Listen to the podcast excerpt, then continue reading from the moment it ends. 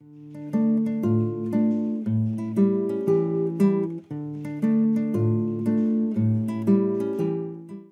la prédica se llama Así peleo, eh, así peleo mis batallas. Y antes de iniciar, me gustaría iniciar con, con una oración. Y si inclinan su rostro, por favor, vamos a, a iniciar. Gracias Dios por este tiempo, gracias por permitirnos estar reunidos hoy, para adorarte y escuchar de tu palabra. Gracias por tu gracia, por tu, por tu misericordia, que es nueva cada día. Te pido que durante estos minutos me uses para poder hablar de lo que, tú, lo que está en tu corazón. Te pido que a través de mí, de mis palabras, puedas continuar tu obra y voluntad en cada uno de nosotros. En el nombre de Cristo Jesús. Amén. Bueno, para entrar en contexto, estamos a punto, eh, estoy a punto de leerles un, cántico que el pueblo de Israel junto a Moisés eh, escribieron al momento de ser liberados de, de Egipto, ¿verdad? Sabemos que Dios a través de Moisés liberó a su pueblo. Y el faraón, cuando yo creo que todos conocemos esa historia, ¿verdad? Que Moisés fue adelante el faraón y él pidió eh, que liberara a su pueblo y al momento que él, dijo está bien, lo liberó, pero cuando ellos iban a medio camino, eh, faraón se arrepintió y pues mandó a su ejército detrás del pueblo de Israel, ¿verdad? Entonces, eh, ¿qué se encuentra Moisés en el camino el mar, el mar rojo. Y lo único que Moisés utilizó para abrir el mar rojo fue la vara que él andaba en la mano. Eh, y sucede ese milagro extraordinario, o sea, que con una simple vara viene él y abre el, mar rojo. Y así pueden atravesar más de dos millones de personas. ¿Se imaginan ustedes que atravesando, o o sea, todos los guatemaltecos atravesando ese mar rojo. Y justo después de que ellos, que el pueblo de Israel cruzó, eh, se cerró el mar y todo el ejército del faraón, o sea, eh, pues se fueron, ¿verdad? Y, fallecieron.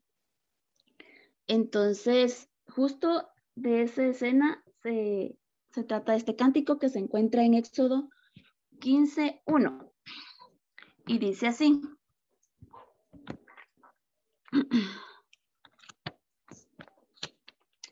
Dice, entonces, cantó Moisés a los hijos de Israel este cántico a Jehová y dijeron, cantaré yo al Señor porque se ha magnificado grandemente, ha echado fuera al mar y a su jinete. El Señor es mi fortaleza, mi canción Ay, perdón. Y me ha, me ha sido por salvación. Él es mi Dios y a este he de agradecer. Dios es mi Padre y en él me es, ensaltes, ensaltas, en, perdón, ensalzaré. Eh, aquí dice, el Señor es mi fuerza, mi canción y mi salvación. Creo que eh, hay canciones que llegan a marcar nuestras vidas, ¿verdad? Y, nos, cuando las escuchamos nos transportan ese momento específico, nos recuerdan personas. Incluso esa canción nos recuerda ese momento y hasta llegamos a sentir el olor de la persona o el olor de la comida, no sé. Y es impresionante el poder de la música y en este versículo vemos que Moisés utiliza esa palabra. Y Dios nos está dejando una clave muy importante que tú y yo debemos de recordar cada día, que es, Él es nuestra fortaleza, Él es nuestra salvación, ¿verdad? Porque viene la, dice, porque viene la palabra canción y aquí es porque la adoración en cantos juega una parte crucial en nuestra vida, en nuestro caminar en Dios. Juega una parte clave en nuestra vida cristiana. ¿Qué es adoración? ¿por qué insistimos tanto en levantar la voz, en levantar las manos? ¿Por qué lo hacemos? Porque sabemos que tiene poder, tiene un propósito, pero ¿qué es realmente la adoración? Quisiera explicarlo en dos partes y es interna y externa. La interna viene siendo eh, el corazón, el, eh, siendo, siendo espiritual. Y la externa sería todas nuestras obras, todas nuestras palabras, todo lo que hacemos por fuera, ¿verdad? En Mateo eh, 15.8 dice lo siguiente.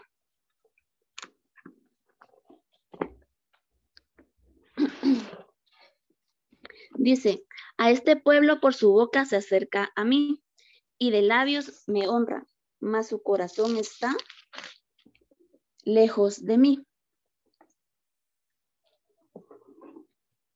Esto maneja, esto está, eh, nos deja claro que todo lo que somos, literal, todo lo que somos, porque esto quiere decir que la adoración o las obras en adoración sin el corazón no es adoración. Sería todo una farsa.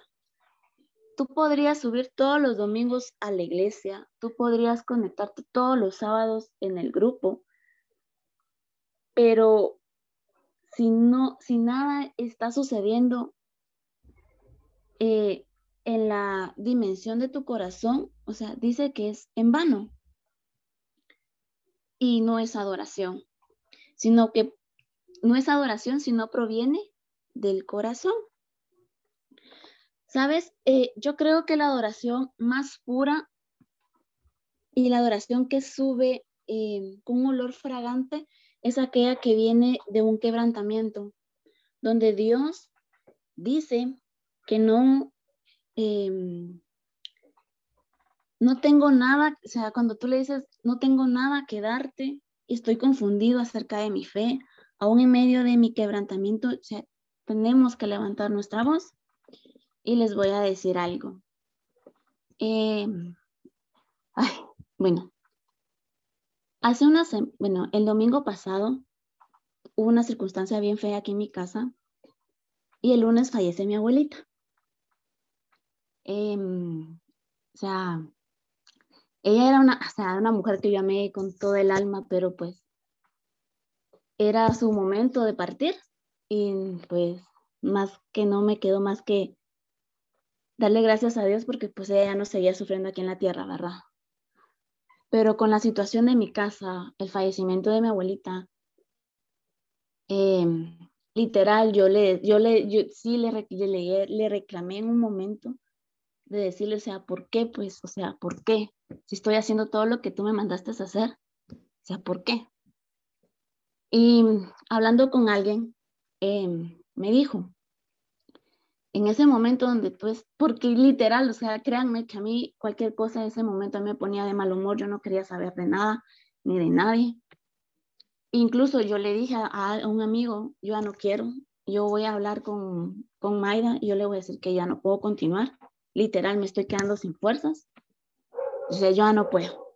Y esta persona me dijo em, que en esos momentos donde tú sientes que literal ya no puedes, es donde más te tienes que aferrar a Dios, porque Él es nuestra fuerza, Él es nuestra fortaleza, Él es nuestra salvación.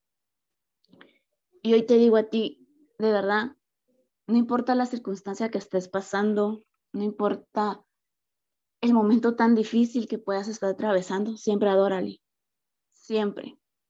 Porque en esos momentos donde literal tú te sientes sin fuerzas y él, o sea, y tú la adoras, esa es una, creas como que un lazo muy fuerte, o sea, una intimidad con él que es inexplicable. Incluso yo les iba a escribir a tanto como a Leslie y a Kevin de que yo no iba a ser, no iba a poder estar hoy. Por lo mismo, ¿verdad? Porque en ese momento yo no me sentía bien.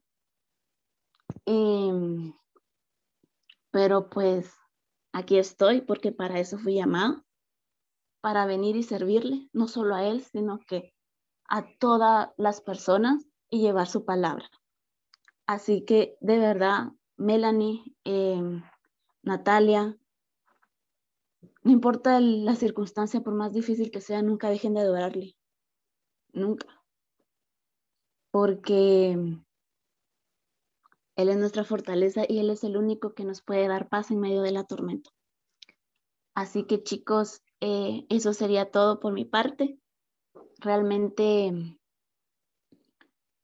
eh, no sé, yo creo que ya les he dicho un montón, muy repetidamente, lo, siempre adorémosle, siempre, nunca dejemos de hacerlo.